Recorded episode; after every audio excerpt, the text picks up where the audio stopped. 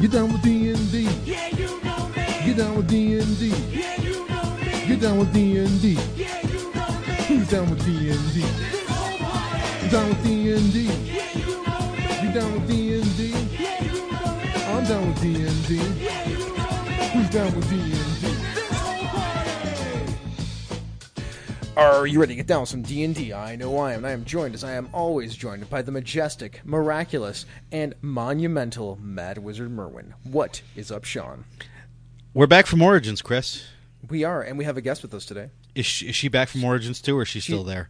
She might still be at Origins. I might have might be remoting her in uh, through the astral plane at the moment. But uh, is the the scintillating sorceress Cindy Moore? What is up, Cindy? Hey, and I am actually back from Origins. I couldn't stay there any longer. I would have been overload. Overload, you would have like exploded or something like that. Yes, exactly. Uh, so yep, it's uh it's post Origins. We we did some stuff there. Uh, I didn't play a lot of D and D, and but I I heard you both did. Uh, what about you, Sean? Did you play some D and D? I played some D and D, but I actually played more other games than I did D and D, including you, one of your games. So that was exciting. Yeah, that was exciting. That was very exciting. What about you, Cindy? Uh, I played mostly D and I played uh, uh, I played the Epic, the Red War, which which was uh, a lot of fun and disappointing all at the same time. we will get into the details of that later. We even have a spot for it in our in our conversation.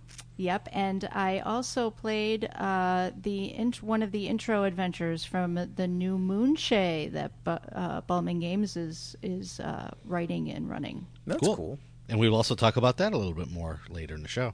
Absolutely. All right, well, let's uh, do some announcements before we get into Origins completely. So, uh, the Origins Awards were announced. I didn't even look at any of this, so why don't you tell me about it, John? Well, I didn't go through the full list, but I thought there were two cool things uh, D and D related that came out of the Origins Awards. The first was the best role playing supplement of the year went to Dungeons and Dragons: Xanathar's Guide to Everything, um, which I thought was much deserved. I agree, actually. A lot of times I'll be like popularityness and whatever, and I'm like, no, not this time. Like, this book is really good. It is it is super good. And the other thing that surprised me was the best role playing game of the year went to Adventures in Middle Adventures in Middle Earth. And the reason that's important is because that's a 5e game. It really is a 5e game. Uh, it's a pretty big rules drift from 5th edition, but it's totally a 5th edition game. Yep. and the And, new things that they put into it are really awesome. Oh, um, we uh, we did a whole episode on on Adventures in Middle Earth, like talking about this, the shifts and the changes in that game. It's a very interesting hack of uh, of D and D. yeah, but it, it also shows that uh, you know that 5th edition can be just as adaptable as say the 3rd edition open gaming license was in terms of creating stuff and people like it. Um, it's a good sound system for for telling stories and playing games. Really is. Did you have something to say about Xanathar's Guide to Everything, Cindy? I did. Uh, I, um, in particular, I like the new rules for um, creating encounters. They're so much better. Yep. They are so much better and easier and less math, and the less math for me, the better. Uh, what's next? What else are you going to talk about, Sean? Uh, just recently, four of the Guild Adept adventures were made legal for Adventurers League play, which is always a big deal for uh, the Adventurers League folks. So I just wanted to let everyone know that the following adventures can now be played for Adventurers League credit for your characters: The Rats of Waterdeep by Will Doyle and Lisa Chen. Riddle of the Raven Queen by Claire Hoffman, James Introcaso, Greg Marks, and Travis Woodall. The Lich Queen's Begotten by the new adept M.T. Black, and To Wake the Leviathan by Rich Lescouflair. Very cool. It was also really neat to see copies of Esper Genesis at uh, Origins this year. Yeah, I meant to get over to the dealer room and buy a hard copy, and I, I didn't get back, so I, that's still something I have to pick up, but there's always Gen Con. Yep. That is it, are you going to be at Gen Con? I am going to be at Gen Con. Uh, I'm going to be at Gen Con. So hey, we should that. do something I'm at Gen at Con. Gen Con. Oh, and Cindy's going to be at Gen Con. We should get, get together one night at some place and just have listeners come and talk with us. We will do that. Absolutely. I will uh, put it out there for you folks. Um, I mean, my, my schedule is kind of tight because I have to run a freaking ton of slots. And uh, Cindy, you should join us too. But you're also doing um, you're running for Contessa, right? Right. And I'm sh- running D and D for Contessa. Mm, there you go. Yep. Uh, yeah, we'll we'll organize that. We have like six weeks, so when all of you hear this, five weeks, you'll start hearing about where and when we're going to be doing something for for Gen Con. Everyone, with, in the madness that is Gen Con. That's true. So let's talk about this new thing from Wizards, the the giant soul sorcerer. It is a uh, sorceress. Uh, what do they Or- call them again? A sorceress origin from the Unearthed Arcana archives. Yes, sorceress Origin. All right, so what, what do we got going on here, Sean? I mean, we both read through this. I, I read it mm, uh, more recently than you, rather quickly. But um, from my overall impression is that it's uh, very flavorful, and I kind of like it, and I can't wait to see. I hope it plays well. Yeah. Yeah, so just the general background of it, it's a new sorceress origin for characters that want their sorcery to come from giants. So according to the background, that the giants used to live in this fabled realm known as Ostoria. But unfortunately, they uh, that land fell, and the giants were therefore scattered throughout the mortal realm. But when they reached the mortal realm, the giants gave some of their magic to worthy small folk. And so that's what this sorceress origin represents is the magic that um, has been passed down the generations from giants when they first entered the mortal realm. So it, that's a cool backstory.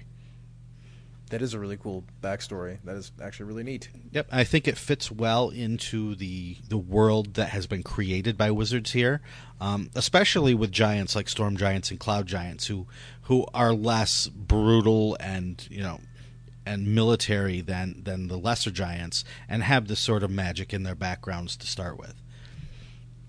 Yeah, I agree. Like, I mean, I, like I said, when we we read through this, I'm looking at the stuff, and like, it, it's all very um, themey. I like the themes that are going on with the spells and, and, and how they're related, and, and all the the abilities and whatnot, and the story that goes along with it. It makes a lot of sense to me now, right? Like, it, it seems really cool. Yep. And as with any mechanics, really the proof will be how does it play test.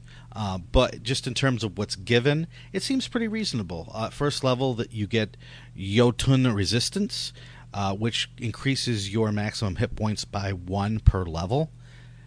Uh, so that's just kind of like the old toughness sort of feat. Um, and in the long run, it'll get you 20 extra hit points if you go from levels 1 to 20. Yeah, and to go along with that, though, you get the Mark of the Ordning, which means you get some additional spells based on your giant type, which is really nice for a sorcerer because you only have so many spells at, at your disposal, so it gives you some more options. And then it, of course, then gives you some flavorful options. hmm Yep. So depending on what type of giant you choose as as being in your background, the powers that you get coming later, and then the spells at first level change. So it's what you might expect. You know, storm giants will get thunder wave, shocking grasp, gust of wind, things like that. Whereas the uh, hill giants get more uh, martial things like heroism and shillelagh. Uh, and then they get enlarge and reduce, which is funny. yeah. Yep. And speaking of en- enlarge and reduce, uh, we'll talk about that later. Uh, at sixth level, you get Soul of Lost Ostoria, which um, is a different uh, benefit based on which kind of giant you are. And there are several different ones, anywhere from um, when you cast any of your Mark of Ordning spells.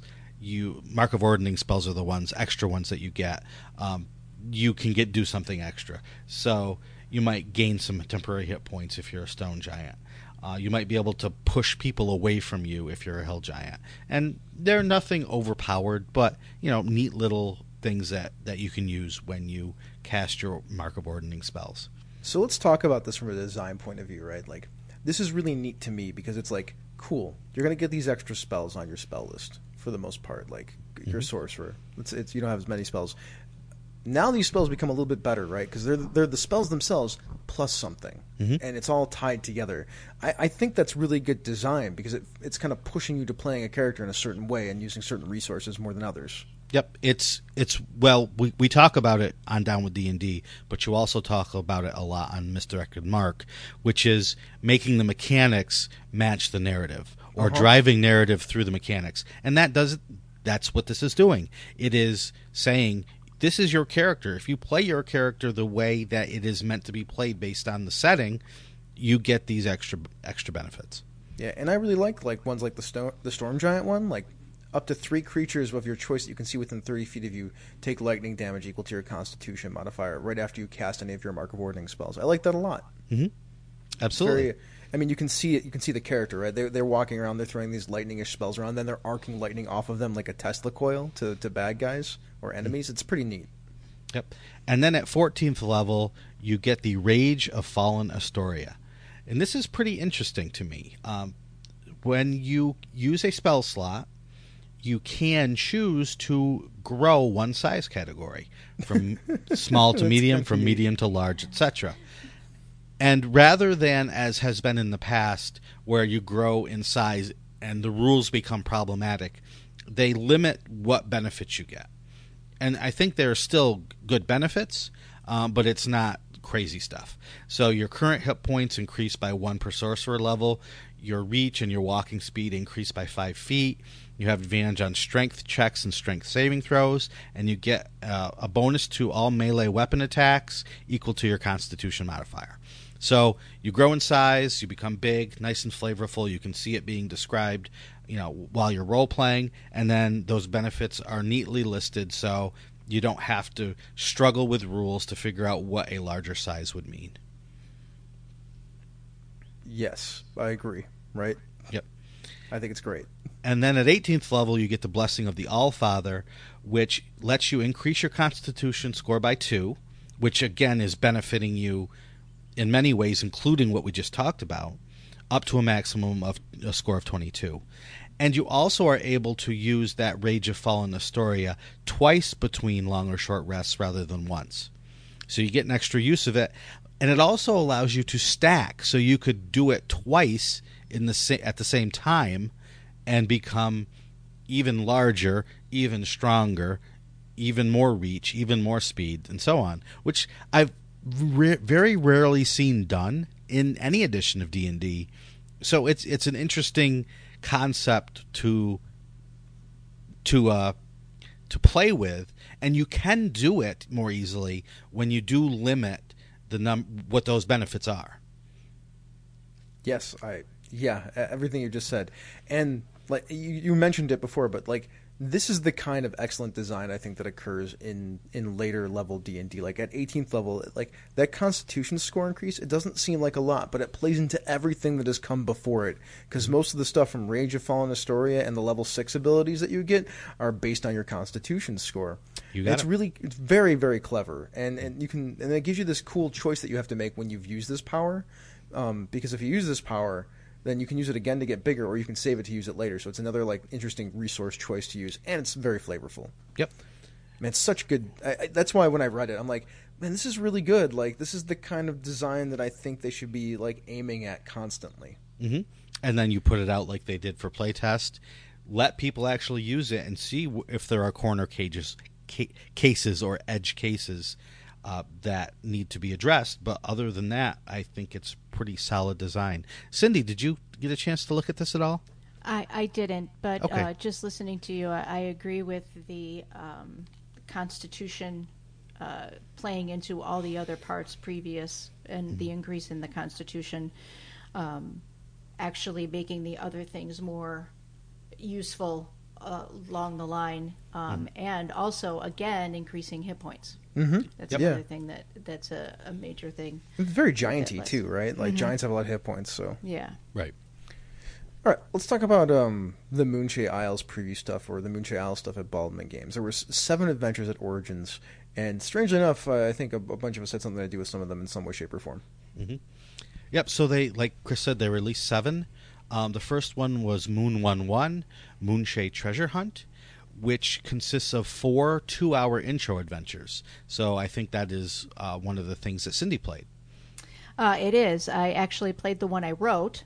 Um, so uh, yeah, and uh, Isn't that, that like one, cheating? No, not as long as you don't metagame, we're good. Um, and I didn't. Um, I mean, if I was running for you, I would have just changed everything about it just just to be that guy. I didn't even tell. I didn't even tell the uh, DM that I wrote it. I don't like to make people nervous. Um, but uh, it was it was very fun, um, and I'm not just saying that. I think that uh, the way it was uh, designed for all of them to be a, a treasure hunt kind of uh, made it a lot of fun. You're actually looking for something specific and um, being guided towards that. Uh, not for spoilers, towards uh, by uh, some divination. Yeah, that was Yeah. the, the, the the thing that kicks it all off, if I remember correctly. Yeah. Um, and so uh, I think putting uh, the players in the position of uh, being part of a um, I keep I can't Prophecy? Yeah, Like a prophecy. There you go. Um, being part of the prophecy also makes them uh, makes the players feel more, more important and gets them into the game story wise, uh, rather than just being pushed into something uh, by being in the tavern at the right t- place at the right time. Oh man, hooks are super important. We, we've talked Yeah. about that a number of times, Sean. Like having a decent, interesting hook that is not just you're in a tavern, take a job. Yeah. Hey, Cindy, s- since we've got you here, I, I have to ask: Okay. Did you, you, you, you know, you said you didn't want to tell the DM that you had written this Mm-hmm. because you didn't want anyone to be nervous. Have you done that often? And if so, what what have you learned by playing through something you've written and seeing another DM run it? Well, um, yes, I do it every time because I don't like. Uh, I know I would be nervous, so I I just take it that everybody feels the same way as I do, but it's not always the case. Um, but what I learn is things that I could have done. Um, it, it helps in in writing the next thing. Uh, if if I realize that they uh, change things to make it easier, I realize that that's probably the a, a way that I could have designed it better. Um, so it is extremely helpful, I believe, in uh, fi- helping you uh, grow in your writing and your designing because you can see things that you might have missed or uh, could have been done differently, and that's always a help to me. And uh, not telling them uh, lets them be themselves Sure. Yeah. and I- do what they would they would do uh, had I not been there. right. Yeah. I think it's a great practice. So I'm I'm right there with you. I have never sat down and, and had somebody run something for me that I had written. I should probably do that at some point. Well, you'll you'll you have the chance at Gen Con or uh, probably a hundred other places now because the next thing that was released by Baldman Games was the Moon Two trilogy, written by one Christopher Sniezak, Savannah Houston McIntyre, and Eric Menge. Yeah, and uh, put together, uh, edited by Robert Allenzy or Al- Alans. I can't. Alanese. Alanese. Thank you. I always problem. screw up his last name. That's okay. So it was fun. It was a good time. I I got a lot of good feedback about it. I actually have to uh, like update my adventure now because of the feedback. Yeah, so that one uh, had general play at Origins. I've heard many good things. Uh, what's great about running these is you ha- we have a lot of good DMs on the Baldman Games DM list, and as soon as the convention's over, they are just rolling out the feedback about what could have been better, what worked, and then ver- uh, the next uh, iteration of the adventure can be um, can be updated. So.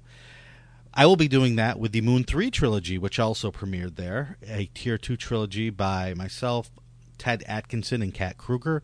That ran in the D&D Experience track, and again, run by very good DMs, gathering feedback for updates, and all seven of these adventures will be playable at Gen Con.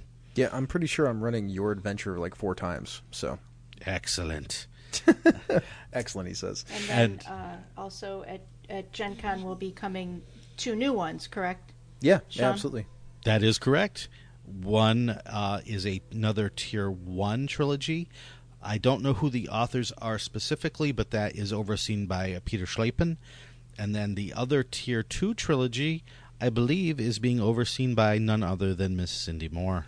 That is Yeah. is correct. And the authors are myself, Effie Madison, and Jay Africa, with uh, a new author, uh, Chad Seitz, doing the special that only runs at Baldman Games. Yep, at the DDXP show. Good. Yep. So there you go. And go ahead, Chris. No, go ahead. Oh, the other thing that we'll be releasing very, very shortly on the DMs Guild is a campaign guide for the Moonshae Isles adventures called Moon Moonshae Isles Rising Shadows. Um, Eric Menge has been putting up pictures of the cover, which are beautiful, and hopefully within the first couple weeks of July, that will be out there for people to buy. And as you play these uh, Moonshae adventures, you could get some character backgrounds and some history from that guide. That's really cool, actually. I especially if it's if any part of it is any part of the stuff that we wrote like years ago. Yep. So we're uh, we're uh, we're all looking forward to that release, and then the big release of all the adventures at Gen Con. After which, you should be able to get them on the DMs Guild. Absolutely, and I hope you all pick those things up because um, it, you know we wrote them, and it's always good for for us financially and also for your fun because I think they're pretty solid adventures so far from the ones I've read, and I read a bunch of them. Um, Randy Farmer, he's uh he, he had a an, aortic uh, issue and uh, he had like a heart attack, so um he's better. He didn't die, thank God, thank God, because the world needs more papercraft from Randy. So we wish you the best, Randy. Um, we're glad that you're recovering from your surgery. Uh, did you want to say anything, Sean? I just, uh, you know, Randy has been a guest on the show. He's active in the community. One of the uh, finest DMs out there, both in terms of what he creates for his players and then running the table. And we love him, and we hope that he pulls through with very little complication. We're we're wishing you well, Randy. Yeah, absolutely. Wishing you completely and totally well. And he's been he's one of our longest. He might be our oldest patron too. So thank you so much. And get better. All right, let's talk about origins. Right, I'm going to talk about origins. So, I guess was uh, WotC was there in force. Who was there? Who was there? Who wasn't there? Uh, Right. Wow. Uh, I ran into Shelly Mazzanoble, Greg Tito, Chris Lindsay, Satine Phoenix, Jeremy Crawford, Chris Perkins, and Holly Conrad. Um, I know Kate Welsh was also there. I didn't get a chance to talk to her in person. Um, all of the Adventurers League admins were there, all six of them, um, and other folks that are WotC adjacent, like Rudy Rutenberg, um, was also there. The many of the writers on Dragon Heist or Dungeon of the Mad Mage were there. Uh, so, you know, wherever you turned, if you were in the D and D area or in the the D and D seminars, you were running into someone from, either from Wizards or someone who is doing great work in the the D and D community. So, wow.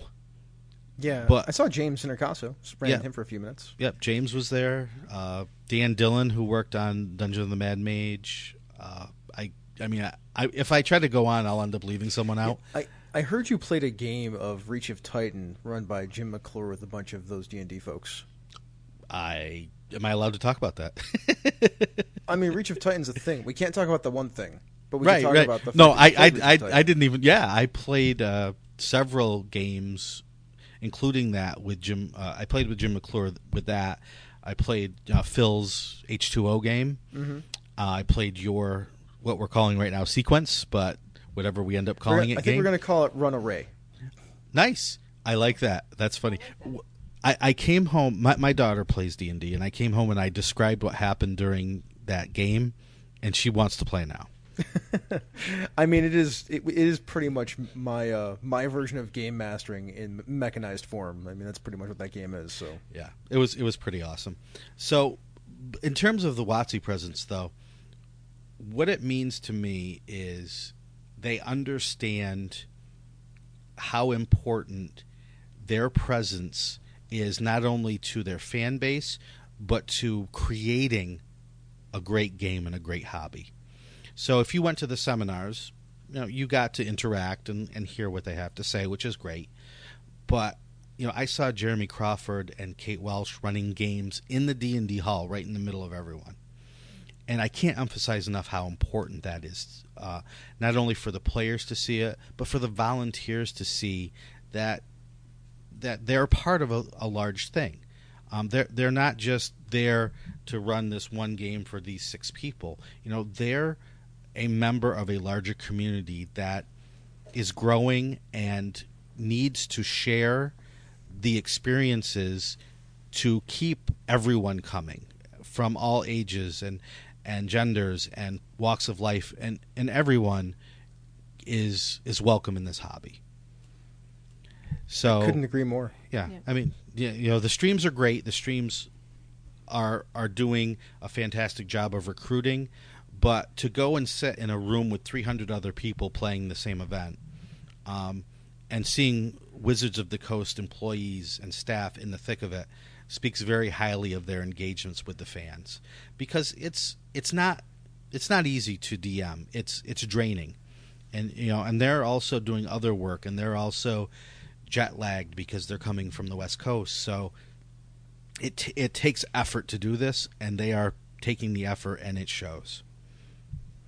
Hey, go ahead. They're also uh, putting their money into Origins itself, being a co-sponsor, Mhm. uh, a huge sponsor at Origins itself, showing um, their presence there and having everybody see it. And um, I saw several times, and that, uh, for instance, Holly Conrad was in her Strix um, costuming, and she was over by the main halls, and she was picture after picture, and and she was just so gracious and. Um, very friendly towards everybody that came to her that um, also seeing that and having everybody see it not just the d&d people brings people into it and makes more d&d players so You- you Satine it. Phoenix was decked out in full elf costume one day. I saw Oh, her yeah? walking around in, in full elf costume, head to toe. It was pretty awesome. So, For for the Open, Chris Lindsay was in the full Mirth the Moneylender outfit. really, And that's that- cool. That was met- must have been hot, but he he did a great job as as Mert. I, lo- I love me some Mert, right? Like that's good stuff. Mhm. Um, yeah, I mean, like WotC's know WotC knows what they're doing, right? Like they're they're hitting it on all on all levels. Like this isn't about making. I mean, it's about making money, right? But this is about engagement. They they understand that engagement will will make them personable, will make them real people, will bring them bring people to to the game in, in much more meaningful ways than just you know uh, putting out books con- books constantly. So Yeah, Correct. good on Yeah. them. yeah, Yep. absolutely. And not only did Mert um, during the Open, he dress up as Mert, but he played Mert because Oh, yeah. he was. I'll let you talk about that more because you were you were there the whole thing. I just got glimpses of it. Mm-hmm. Well, before we talk about the Open, why don't we talk about the the Red War Epic? So, um, Cindy, you were the one who actually got to play it. Like me and Sean didn't participate in any way, shape, or form, right, buddy? yeah, I was going to try to get a ticket, but there are so many other people that had so much invested in it uh, that I wanted to just let let them do their thing. Yeah. So, Sh- Yeah. Sean, before you tell us about the Open, Sean, why don't you like lead us in? What what was the Open? What is the Red War Epic? Well, I'm going to let Cindy talk about it because she participated. Oh, okay. Well, okay. So the Red War Epic, um, it, it's a, actually something that I am very proud that the AL admins actually did. Um, the Red War started by community role playing. So the uh, community itself had a Discord channel, Facebook pages that started picking on the Red Wizards of Thay. They didn't think they should be in Mulmaster. um, and so uh, the factions fought each other, uh, not, you know, uh, in game or anything like that, but they had many verbal arguments um, with each other. Uh, and uh, ultimately with uh, the Red Wizards themselves and uh, those uh, players that have some sort of interest in Mulmaster. Uh, particularly, I can say uh, I had more. My character had interest because he had land there, Mm. uh, and the Red Wizards were the ones that gave him the land. It's a story reward. Yes, it was a story award. So um, the incorporation of story awards and faction play and everything brought the was brought to the admin's attention because of what was ha- it was happening on Facebook. And so the admin said, "Well, let's go with this. We always wanted to make this a community, you know, the factions to be a community role-playing aspect of this this league. Let's do this." So they had the Red Wizards start to make answering the the uh, the factions claims and the of and wanting and demands for them to get out of Mulmaster. Mm-hmm. So that's what this ended up being was the Red Wizard saying, "Okay, listen, guys, we're not having this anymore. You can do all you want, but we're going to take over Mulmaster." Ah. Um, so back basically, uh, the the Red War was um, the result of everything that has happened uh, online, and I'm not sure how many how much spoilers we want to do, but I know that the uh, results of this Red War have come out, and Mulmaster has been taken over completely by the Red Wizards, and it is lost the factions. Wow. The factions have been kicked out. That's impressive. How did so? So tell us a little bit about the overall structure of how the um this this battle interactive situation went. I just Well, I just want to step in real quick and say we do not want to spoil it because um, I mean you can obviously talk about it, but um, it will be played at other conventions. So Mm-hmm. don't get don't get too far down into the weeds on on what what, what Yeah, what's I- in it. I'm not interested in details. I just want to know the, Sure. the overall structure of how it, how it ranks. I'm always Yeah. curious as to how these epics. It seems like they have like interesting like overall Mm-hmm. mechanisms for how like all these tables interact. I'm curious as to how that stuff works. I imagine anybody who plays it will figure that stuff out early on. like Sure. it's part of the game, right? Oh right right yeah I'm not I'm not saying don't talk about it. I'm just saying don't you know don't say which monsters were fought and so on. Well, Yeah. no, no, no, no. We can't do that. Um, So, like, so was- yeah, it was very, it was it was interactive, um, uh, as as most epics have have uh, proven to be with uh, the Adventures League. Uh, you do have wandering monsters coming around. You do have uh, table interaction. Uh, things that you do at your table can affect other tables of the same tier, and some things even affect uh, tables of other tiers. So was it like tier based? Uh, in, so like was it like tier based point gathering, or was it like area control, like I've seen before? Like what was like some of the overall structure? Uh, it was point gathering. Okay. Um, so do things to get points, mm-hmm. and if you didn't get enough points, then you failed. Yes. All right. and do certain things. Um, if you do certain things that affected other tables, maybe like maybe there are things that possibly open up special missions, things like that. Probably. correct. I've seen that structure before. That's a cool structure for this. I like it a Mm-hmm. Yeah. lot. All right. Yeah. So so the Red Wizards own Mulmaster. That's interesting. Yeah. Unfortunately, sorry, sorry, everyone. So you, you let everybody down, Cindy. You and you and Yeah, you and thanks, Effie. I know you Yeah, both played it. You yeah, let so everybody did- so down. did Scott. So And we Scott. the triplets. You know, all of you folks out there that played that Red War Epic, you let us all down. Unless you're a Red Wizard, then you didn't let us down at all. Thank you. Yeah, um, so all the factions, and uh, I also, I believe, I'm not sure. I, I actually am not sure what happened to the people who own land there. I believe that uh, that has been forfeited as well. I'm, I'm not positive. Don't hold me to that, but I believe that my land has been forfeited. My land has been forfeited. So That sucks. yeah, All right. it's okay. So that's the Red War Epic. Um, Sean, let's talk about the D and D Open. the D&D Open was an eight-hour extravaganza that ran uh, from 2 p.m. until 11 p.m. on Saturday.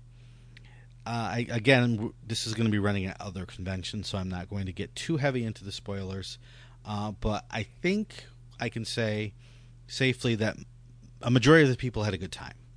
Um, as opposed to the Epic, which is a lot of combat, um, the Open is not. I did have I did hear of tables that did not roll initiative once or did not roll one damage die. Uh, so Wow. if you are going into the open at a different event, um, thinking that it's going to be like the previous two opens with combat after combat after combat, this is different. If you do not like uh, adventures where it's a lot of role playing and, and thinking and planning, let somebody else have your ticket who would enjoy it more. Um, that's I think that's only fair to um, you know to let you know what you're getting. Also, this is not an Adventures League event. Uh, there are rewards for your Adventures League character if you so choose, but you will not lose anything in the story if you are not an Adventures League player. This open is, you know, for um, a preview for season eight of the hardcover books, so it's set in Waterdeep. Uh, but it does. You don't need to have any Adventures League knowledge. There are pre-generated characters, uh, and you get everything you need on the character sheet to walk in, sit down, and play.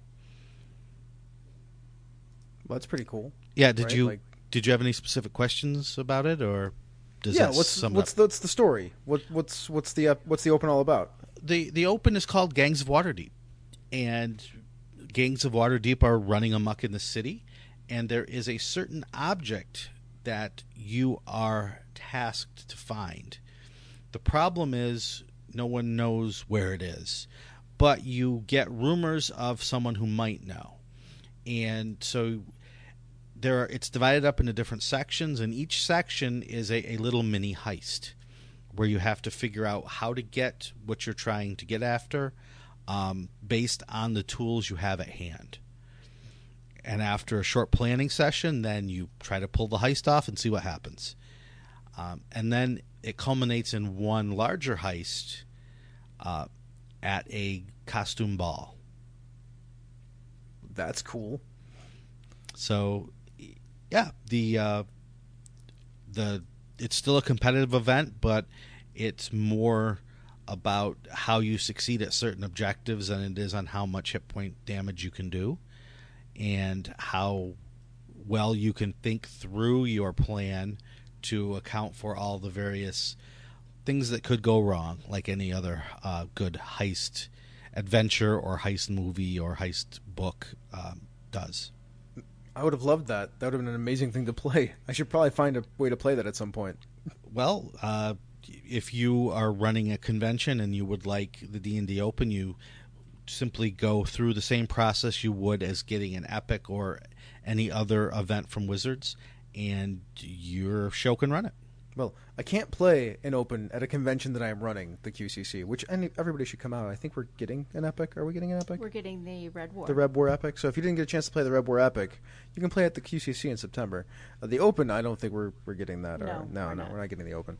That's sad, but you know, whatever. I know it will be running at Gamehole Con because I will be there to run it. ah, nice.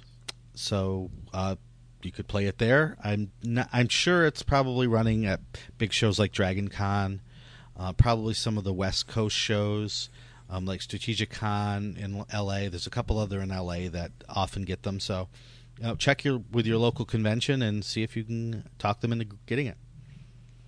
All right, uh, one more thing before we get out of here today. Uh, a bunch of changes are coming to the Adventurers League. You want to talk about those? I think we talked, uh, we mentioned a little bit about that, maybe. But uh, what else? What else is going on there? Yep, on at Origins on the D and D Twitch channel, and there's a link to that in our show notes. Chris Lindsay talked about the upcoming season uh, of the Adventurers League, and one of the things he mentioned was that there is going to be the adaptation of the checkmark system, first shown in Xanathar's Guide to Everything. They haven't gone into detail on all of the special edge cases, how it's going to affect characters that are in play now, uh, but if you look at Xanathar's Guide to Everything and look at that system, you will see that rather than getting experience points, you get certain check marks based on how much time you've played, what you've accomplished, and then that's how you level. And there's also a wealth and magic item system that goes along that same lines. Rather than getting something specific in the adventure, um, you use this system to also accrue wealth and magic. That's cool. So, so uh, it was. It hasn't been fully announced or implemented yet, but they just got out the word that it would be happening. And as sometimes happen with gamers, change is the devil. So, oh no, change. But I would suggest giving the Adventures League folks time to implement and see how it works. In the long run, I am 99% sure that this is going to be better for the Adventurers League because what the Adventurers League needs always is new players. And so this is going to make it easier for players to uh, move from table to table, to go to a convention and then go back to their home and bring new players in. Uh, so that's why I'm not uh, panicking and I'm giving this new system a chance uh, to hear what they have to say about it. I'll tell you one thing: as a person who writes a lot of this stuff, or not a lot of this stuff, but a fair amount of this stuff at this point, like it makes it a lot easier on me too. This checkmark system, like that Mhm. seems pretty solid. Yep, you can still build your adventure, you know, using the experience points of monsters, but you don't have to worry. Did I get exactly six thousand experience points in this adventure? Um, you can just let the time limit and the check mark dictate uh, the advancement for the characters.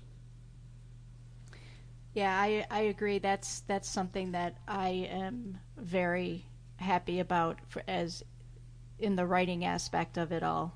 That uh, you don't have to match XP because sometimes that just doesn't. You you have to add things that don't necessarily make sense sometimes, just because uh, you have to make the XP amount. So, Yep. yeah, I, I'm very happy about that. Yeah, And- so much better. And what it really does in the long run is it allows you to write an adventure or to play an adventure in a variety of different ways. You can have three different ways to solve a problem. It doesn't have to be just kill all the monsters. Um, so, as we saw with uh, Rrakkma, you can set up an encounter and you can say if the players want to solve this problem through role playing, here's what you need to know. If they want to solve it through combat, here's what you need to know. If there are exploration ways, tricks that they can use to solve this encounter, this is what you need to know. And you don't always have to take the combat path to get the experience points. And that's what we're seeing as a game um, changing to a more narrative style that this allows you to play that sort of game. It allows you to play a combat heavy game and still play the same adventure and get to the same outcomes. Sounds great to me. Like I, I can't wait. It would also make it easier, make me want to play more AL, so I don't have to do all, as much paperwork. Like Yep.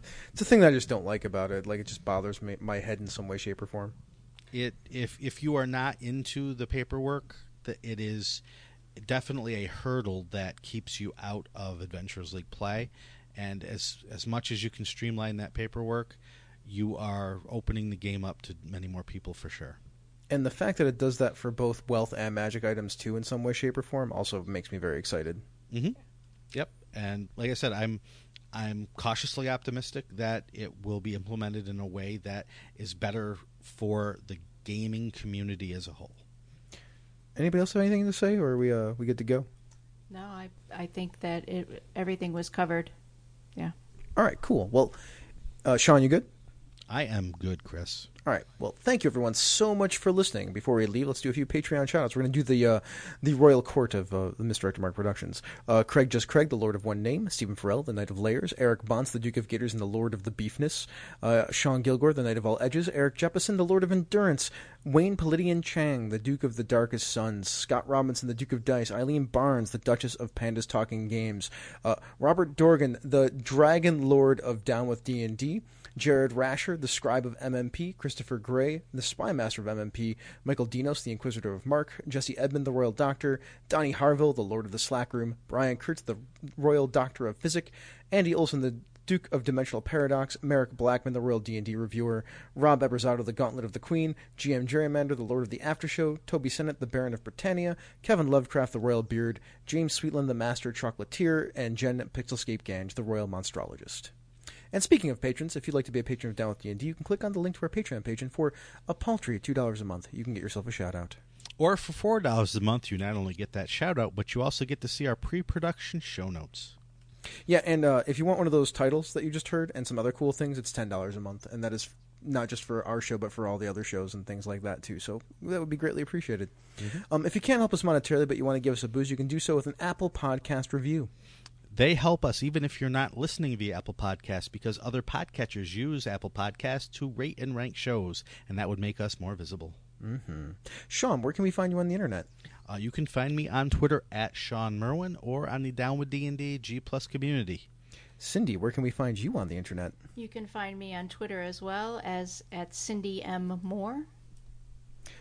Uh, you can hit me up at Misdirected Mark. That's the network Twitter handle, or you know at Down with D&D, or at the Light 101, or you can just go to the website and listen to this show and other shows such as this one. Hobbs and Friends of the OSR. Hobbs gets together with various friends from the OSR where they talk about the games they play, a little about themselves, some OSR related topic, and sometimes the state of the OSR, where Hobbs puts down his Mr. Rogers persona and gets all opinionated. Get old school with Hobbs and Friends of the OSR. Down with D&D is a misdirected Mark production, the media arm of Encoded Designs. So, Cindy, what are we going to do now? We're gonna kill some monsters. And Red Wizards. Get down with D&D. Yeah, you know me. Get down with D&D. Yeah, you know me. Get down with D&D. Yeah, you know me. Who's down with D&D? This whole party. Down with D&D. Yeah, you know me. You down with D&D? Yeah, down with D&D. Know down with D&D?